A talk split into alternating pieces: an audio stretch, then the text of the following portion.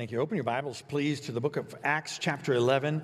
I'll be uh, back in the book of Revelation next week. We're going through the book of Revelation on Sunday morning together, but I'll, um, I'll, I'll be back next week. I'm really glad to be back here at F B C O. I miss when I'm away, and uh, I'm kind of a dinosaur in that I love the church.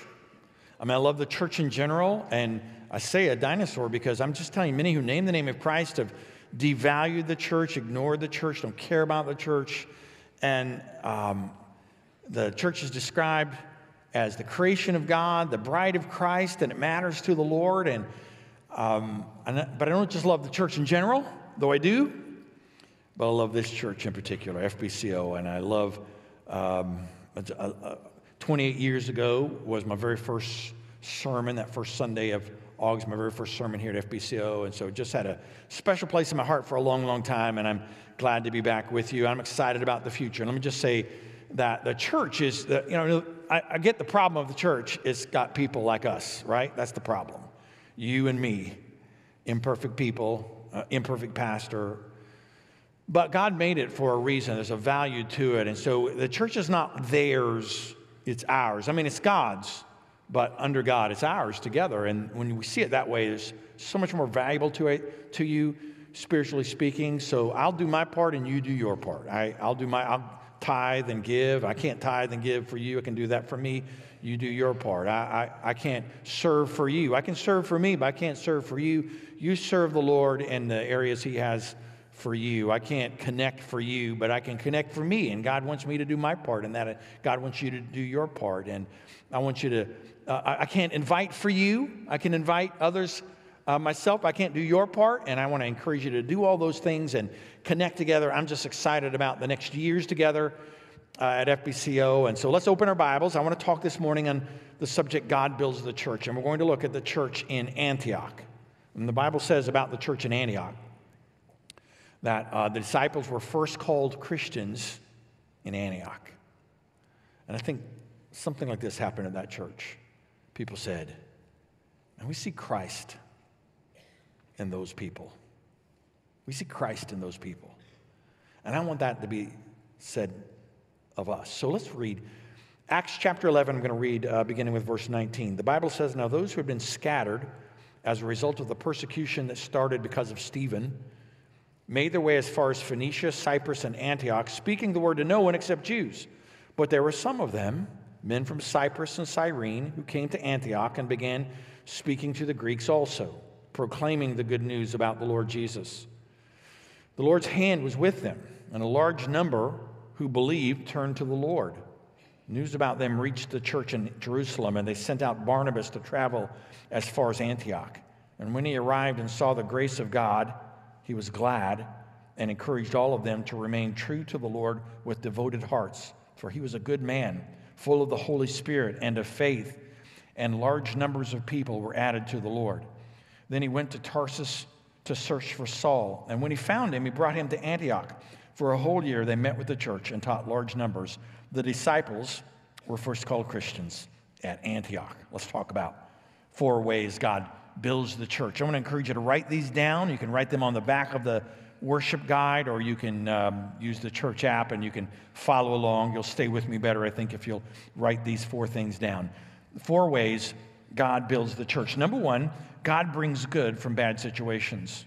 One way God builds the church is to bring good from bad situations. And in verse nineteen, the Bible says, those who had been scattered, well, there's been a scattering. Why, why, what happened that caused this? As a result, verse nineteen says, as a result of the persecution, well, how about that for bad things? While, while we're on bad situations, that's pretty bad, persecution. That started, verse nineteen says, that started because of Stephen. So those who've been scattered as a result of the persecution that started because of Stephen. Do you remember that story earlier in the book of Acts? Stephen was the first martyr of the church. Stephen loved the Lord. Stephen did the right things. Stephen followed the Lord, and he got put to death. First martyr, first, um, first one put to death for his great faith in the Lord. And because of that, the Bible says the church began to scatter. Christians there in Jerusalem went all over the world, uh, leaving this persecution. And the Bible says they made their way as Phoenicia, as far as Phoenicia and Cyprus and Antioch, speaking the word to no one except Jews. But there were some of the men from Cyprus and Cyrene who came to Antioch and began to speak to the Greeks also, proclaiming the good news about the Lord Jesus. And the Lord's hand was with them, and a large number who believed turned to the Lord. So you get the picture here. God takes this bad situation, persecution, and if you are on the receiving end of that, maybe you think of it, persecution as sort of uh, uh, generic terms, like, you know, it's not generic when it happens to you. And when you feel the persecution, friends who lose their lives, I mean, maybe America will one day understand this more fully. Maybe we'll understand it more fully, but there are people across the world right now who are being persecuted because of their faith uh, in the Lord Jesus. And God would use even this bad thing, or this hard thing, to bring good. This is a broken, fallen world. And in this broken, fallen world, bad things happen. And broken, fallen things happen in this broken, fallen world. And God often uses these bad things even for good. It's not that bad is good. Bad is bad, of course, right? But that God uses it. All things work together for the good of those who know and follow the Lord. God uses bad circumstances. And so the church that's facing persecution, God will use this as a means by which the message of the gospel is spread. Instead of staying right there in Jerusalem, they go all over the world, and some all the way to Antioch, and some even begin to share the message of the gospel with the Greeks. And people far away will come to hear the message of the gospel and respond. God will use bad in good situa- for good situations, bad situations, to bring good from it. So my father um, came to know Christ as Savior when he was young, but he really grew in his faith during a vacation he had in Korea. Well, I call it a vacation. He was in the army, but they gave him free bullets and free food, so it's sort of like a vacation. And while he was there, in the most stressful time in his life, maybe the time when he was teaching his boys to drive may have matched that, but one of the most stressful moments of his life, in a conflict in Korea, people shooting at him and him shooting at other people, great stress. God used that to really grow him in Christ. That's the time when he, when he really recommitted himself to the Lord, and he changed his perspective and began to thank the Lord for his blessings, and God used it to call him into uh, to preach during that time. It was really a time of great spiritual growth. And by the way, it wasn't just my father in, who grew in those difficult times. The church in Korea grew in that time. Very few, very few who knew Christ as Savior in Korea. But out of that great time of stress and difficulty, and it was a difficult time, out of that great time of stress, many people came to know the Lord, so that the church in Korea now sends missionaries all over the world. Some of the most willing to sacrifice people in all the world are the Christians in Korea who are serving all over the place, and the persecuted church could testify how to how God uses bad circumstances and situations to bring good. The poverty-stricken church all over our world, we forget how blessed we are in this nation, how blessed we are in this world. And the poverty-stricken church all over the world would say, God can bring good from bad situations. The enemy would use it for bad. God would use it for good. God even brings glory to his name through circumstances that are hard, even something as difficult as the persecution that came because of this godly man, Stephen. There's a second way God builds the church, and that is God blesses the proclamation of the gospel. God blesses the proclamation of the gospel. God chose to use the proclamation of the gospel as a means by which people hear the truth of who he is and respond to him. And verse twenty says, uh, there were some of them, men from Cyprus and Cyrene, who came to Antioch and began speaking to the Greeks also. So most of those who were scattered because of the persecution only spoke to the Jews. But there were some men from Cyprus and Cyrene who came to Antioch, and the Bible says they began speaking to the Greeks also. Now, I suspect that many people, listen, there's nothing new under the sun. And the Bible tells us that there were the Gentiles, uh, the Greeks and the Jews had great animosity toward each other. Great, the, the enemy is always dividing us in every way he can. There's great animosity in many, in many ways. And so many of the Jews who were scattered, the early Christians, only spoke to other Jews. But these from Cyprus and Cyrene, they were outside the centerpiece of the Jewish world, and maybe there was something about that that caused them to be open to recognizing the needs of the Greeks, and they had a compassion for those who had never heard the message of the gospel. And the Bible tells us they began to speak to, speak to, the, to the Greeks also. By, by the way, can I just tell you, there's something unnatural, unnatural about not wanting to share the gospel with others. And there, there are many who name Christ as Savior, and I suspect I'm talking to some in this room right, right now, who know Christ as Savior and will spend a lifetime never telling, never telling anyone else about the good news of the gospel. I just tell you, that's unnatural. Good news is for sharing. When, when I, out in the atrium, I'll hear people talking about sports and good things that happen. By the way, I haven't heard very much chatter about the Saint Louis Cardinals this year like I normally do. It's just been a little bit of a down year. But I'll hear guys talking about their favorite college team or whatever sports team, and they'll talk about it because when good news happens, there's something about it we want to share. Is it not odd that those of us who name the name of Christ would never talk to anyone else, sometimes for years and decades and sometimes a lifetime, without telling anyone else about the hope that lies within us?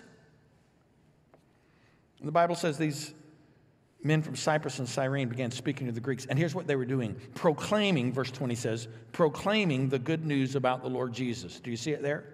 So they were proclaiming, making proclamation of the good news about the Lord Jesus. They couldn't keep it to themselves. They wanted people to know the good news. So let me just kind of explain this message.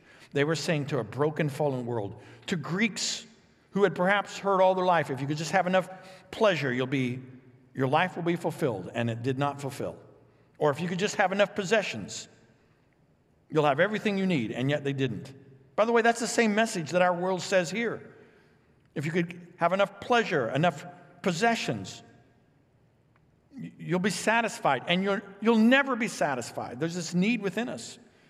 So the good news about Jesus is what they proclaim, that though we are broken and there's an emptiness inside, and sin separates us from God and leads to spiritual death, the good news about Jesus is God loved us though we were broken, and God sent His Son into this world to live for us the life that none of us could live, the perfect life.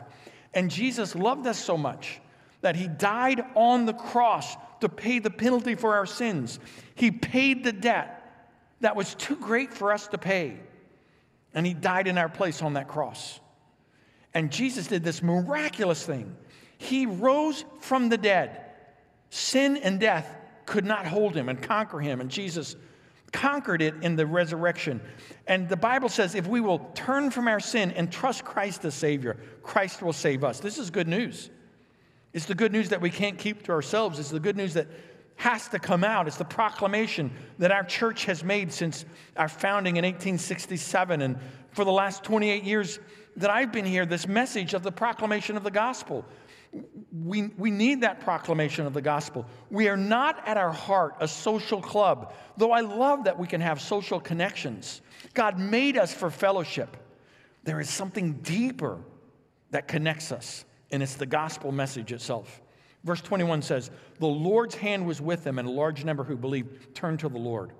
So this was not just, hey, you Greeks, if you could just try a little harder, do better, be a little nicer, that'd be swell. The message is, man, there's a reason for the brokenness within you. There's a reason for this spiritual death, this need that you have that nothing can satisfy. And Christ can meet that deepest need and forgive your sins and give you life in Christ. Some of you are here who have never trusted Christ as Savior. And you need to be saved, the Bible says. You need to be born again, Jesus says. And I'm praying today even you would hear the proclamation of the gospel and respond and trust Christ to save you. And listen, the good news is Christ can save you. He can forgive you and change you from the inside out and adopt you into His family and make you a new person. God blesses the proclamation of the gospel. And church, let's always proclaim the truth of the gospel. It's unnatural to keep it to ourselves. So we want to spread the gospel here locally and to the ends of the earth. We want people to be saved. We're not neutral on this. Like if they, you know, if they trust Christ, fine. If they don't, fine. No, no, no. We want people to be saved. We're praying that the Lord's hand will be on us so that many people come to believe in the Lord Jesus and turn to Him and find forgiveness and hope. God blesses the proclamation of His of the gospel. There's a third principle I want you to note. A fourth, a third way God uh, builds the church. God uses encouraging faithful people. So let's go to verse twenty-two. News about them, that is the church at Antioch, reached the church in Jerusalem. The church in Jerusalem, the center of spiritual life. It's where Jesus went to the cross. It's where Jesus rose from the grave. The church in Jerusalem is filled with the apostles. Well, news reaches about the church at Antioch, and it comes to Jerusalem. And so they say, we need to find out more about this. And so the Bible says they sent out, notice, Barnabas to travel as far as Antioch.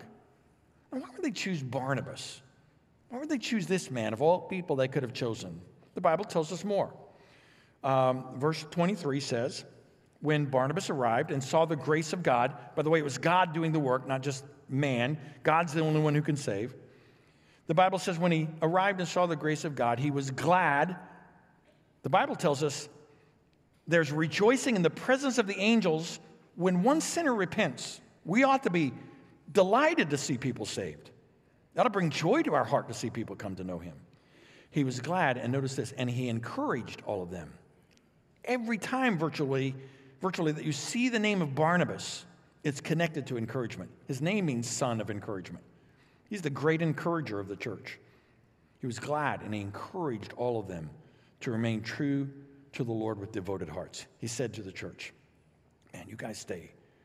Man, you stay faithful. Keep your word to the Lord. Grow in your faith. Have devoted hearts. Learn more about the things of God. Have a devotion deep within. Learn God's truth. Follow God's word. Spend time with the Lord in prayer. Remain true to Him and have devoted hearts. Verse twenty-four says, for he was a good man. This is a great phrase, isn't it? He was a good man, full of the Holy Spirit and of faith. That is, he wasn't about himself. He was filled with the Holy Spirit, filled with faith. And the Bible says, and large numbers of people were added to the Lord. And then notice this. And then he went to Tarsus to search for Saul. And when he found him, he brought him to Antioch. Now, we know Saul. We saw him earlier in the book of Acts. If you go back, you can read the story of this guy named Saul. We know him better as Paul. And this man, Saul, or Paul, trusts Christ as Savior, the guy who, the very man who's been persecuting the church. He was the guy standing there approving of the death of Stephen. He's the guy who goes house to house and arrests Christians and drags them off to jail. But he comes to know Christ as Savior. And Barnabas saw something in him, that son of encouragement, saw something in the heart of, of Saul, this man that we know as Paul, and he brought him to Antioch. And the first real ministry experience for this great apostle Paul will be at Antioch. Man, never before, n- never have we needed as we need now. Never has we, have we needed as we need as we need now encouragers in the church of the Lord Jesus. Never as we need him now. Some of you know um, a little of what's happening in the life of our associate pastor, Skip Leininger. Skip is, uh, came home, actually, from the hospital yesterday after twenty-three nights in the hospital. We're really glad that he's home. Uh, yeah, that's great. He's had um, a long battle now with cancer, and it's caused some problems with his liver and his kidneys and just some ongoing problems. And so he's well enough that he's, he's still on dialysis. He still has lots of difficulties. twenty-three nights in the hospital would give evidence of that, uh, but he's definitely doing better. But just, uh, I don't know, less than maybe two weeks ago, maybe less, he was, um, uh, he got really bad, and we thought perhaps, I got a phone call that said he might not live through the weekend. And I went uh, to visit him in the hospital. I said to Vicki, I said, I'm going to go encourage. Now, obviously, he rallied and stuff and doing better. But I told Vicki, I'm going to go encourage that family. I've known Skip for twenty-eight years. I've known his family well. I, as I said, I'm going to go and encourage that family. And so I went to the hospital, and I just blubbered the whole time. When I saw his wife, she came out to greet. I just blubbered. I just cried and cried and cried. And then every one of the kids, I know all these kids, these kids would come out. I just start crying anew every time. I went in and prayed with Skip. He was not responsive at that time. I'd go in and pray with Skip. I just blubbered and blubbered and blubbered. It got so bad. Finally, the family would all come to me and say, oh, it's okay, Pastor Doug. It's all right. It's okay. They were encouraging me. What a great encourager I was. I tell you, the older I get, the more I cry, and I don't cry a lot, but when I do, man, I just go all, I'm all in on it, I guess. And, and then they just encourage me and encourage me when I try to encourage them. Never, bef- never have we needed, as we need today, encouragement. There are some of you, there are some of you who are working on a job, you're the only believer in your job, the only serious believer in your job. Some of you, the only serious follower of Jesus in your family. Some of you, the only serious follower of the Lord among your peer group. For some of you, you feel very lonely and isolated in your spiritual life. We need each other. We need encouragers. How thankful I am for people in our lives who are like Barnabas and who love us and encourage us, who help us to have devoted hearts, who help us to grow in our faith, who teach us and encourage us and love us. And you say in your life, you're saying right now, man, that is awesome. I love it when somebody encourages me and someone who helps me and someone who loves me and someone who's there for me. That is awesome. But can I tell you an even greater need than that? Not just, while I love that you'll have encouragers in your life, the greater need is that you yourself will be an encourager. We need you to be a Barnabas. There's someone who needs you in their life to be an encouragement because they're going through difficulties in life and they feel spiritually alone and they have questions in their life that they don't know how to answer and problems they don't know how to deal with. And God places you in their life for a reason. It's one of the reasons God formed the church, because we need each other. And God, listen, God uses encouraging, faithful people, and we need them desperately. We need people who will think of others and not just themselves. We need some good men like Barnabas, filled with the Holy Spirit and faith. We need some people who will see the grace of God and be glad and encourage us all to remain true to the Lord, and we need to be that in the lives of others. And I wonder if God wouldn't use someone like you. I wonder if he wouldn't use someone like you. You know, Saul had not been a Christian that long when God began to use him as an encourager. Barnabas wasn't like, he was flesh and blood like us. As much in need of a Savior as any of us are in need of a Savior. But he saw something about the need for encouragement, and everywhere he went, I'm going to encourage, and I'm going to help, and I'm going to support, and I'm going to be for. Barnabas' life wasn't just identified by what he didn't like or what he was against or what he hated or, or his anger or bitterness. Man, he encouraged. We need that more than we've ever needed in this, in this day and age. Perhaps God has brought you to this place to hear that truth. God wants to use you to be an encouraging, faithful person. God wants you to help someone grow in their faith. There's a fourth way God builds the church. I want you to note this. God calls the church to a deeper faith, to a deeper faith. One of the ways God builds his church is broader. Large numbers of people are added to the Lord. One of the ways God builds his church is deeper. Verse twenty-six says this, verse twenty-five.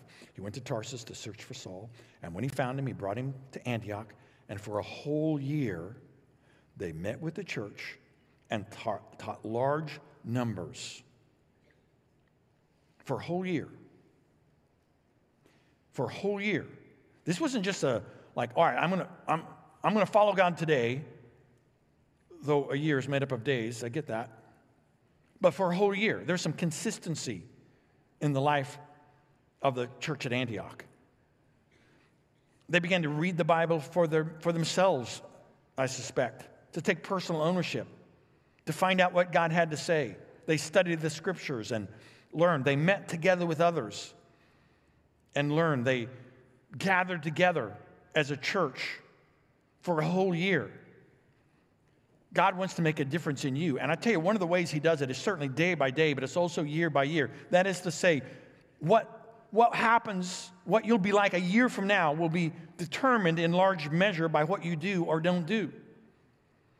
So if for the next year you're not reading the Bible for yourself, you're probably not going to be growing very much. But if you take personal ownership, you could read the entire New Testament in a year. Certainly you could do that. You could read the whole Bible in a year. You could, you're capable of doing this. You're capable of having a devotional life where day by day you're spending time with God. For a whole year, if you were studying the Bible in a small group with others, for a whole year, if you were gathered in worship, enthusiastic about the opportunities, writing down everything God wants you to learn, pouring yourself into your spiritual growth, for a whole year, the Bible says, what did they do?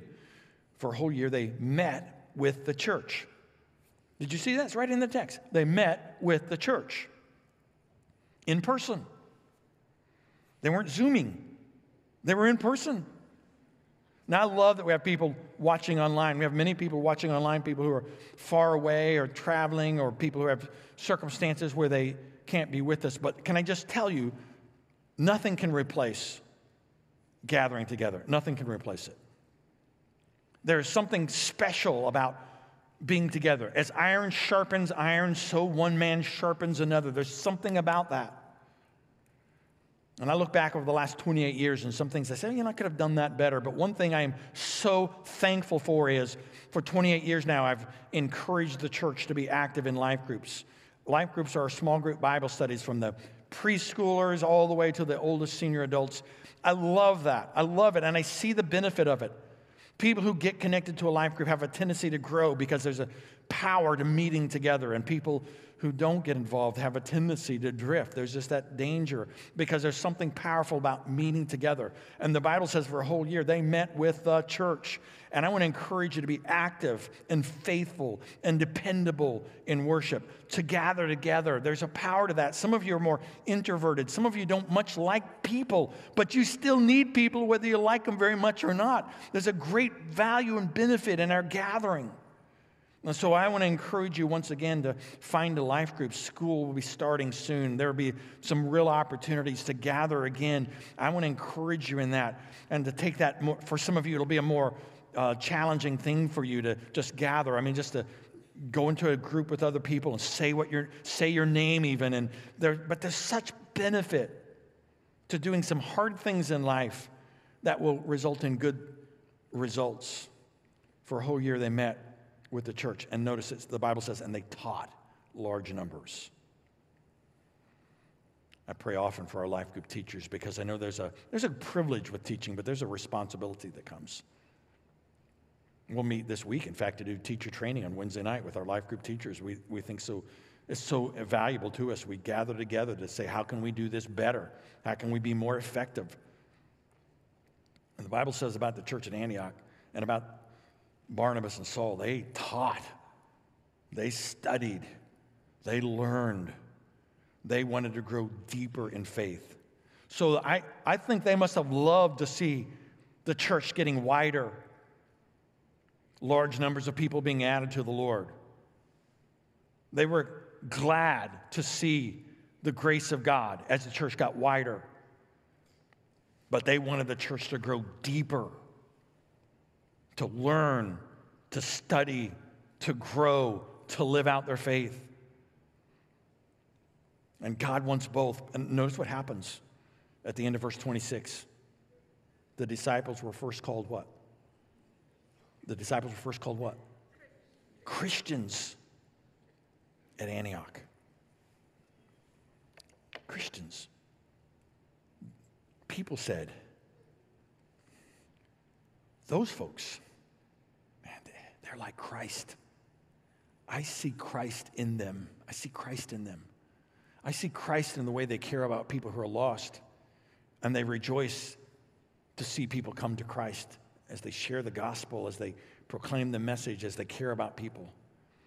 And I see Christ in them as they grow deeper and study and meet together and learn and grow together and live life together and do the hard things together. I see Christ in them. And I want people to be able to say about F B C O, man, I see, I see Jesus in them. I see Jesus in them, in their love and their evangelism I see Jesus in them, in their growth and their discipleship. I see Jesus in them. Those, those folks are like Christ. And God used that to build the church. And he's still building the church today. He's still growing us wider, and he's still growing us deeper. Because God cares deeply about the church. He cares deeply about the church. The bride of Christ, made by the Lord Jesus for a reason. It still matters today. God wants to build the church in the world and right here. Let's pray together. As we bow, if you've never trusted Christ as Savior, I want to urge you to give your life to Jesus. I want to urge you to be saved today, to turn from sin and give your life to Christ, to place your faith in him. Ask him to save you. Christ can save you. Maybe God brought you here so you would hear that gospel message that Christ died for you, that you can be saved. Would you give your life to Christ today?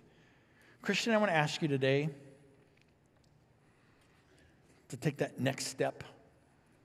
I'm thankful the Lord grows us wider, but God wants to grow us deeper. And maybe God's working in your life about growing deeper in faith, about becoming more of what he wants you to become, learning what he wants you to learn, doing what he wants you to do. Father, I thank you for the church. The very thing that in the Western world we've tended to ignore. Christians in the Western world have sort of ignored this, almost, almost mocked the idea of the church. But you made it for a reason. It matters to you. The church in general and the church specific, the church all around, but the church right here, F B C O, you love the church. You build the church. And so, Father, we ask you in the name of Jesus to grow us wider and to grow us deeper, to build the church so that your name is glorified. And we thank you that we have a part to play, each of us. We use our gifts and talents and time and treasure in a way that glorifies your name and makes an impact in this world. We think we can participate in what you're doing in this world. And so, Father, we ask you to build the church. In Jesus' name we pray. Amen.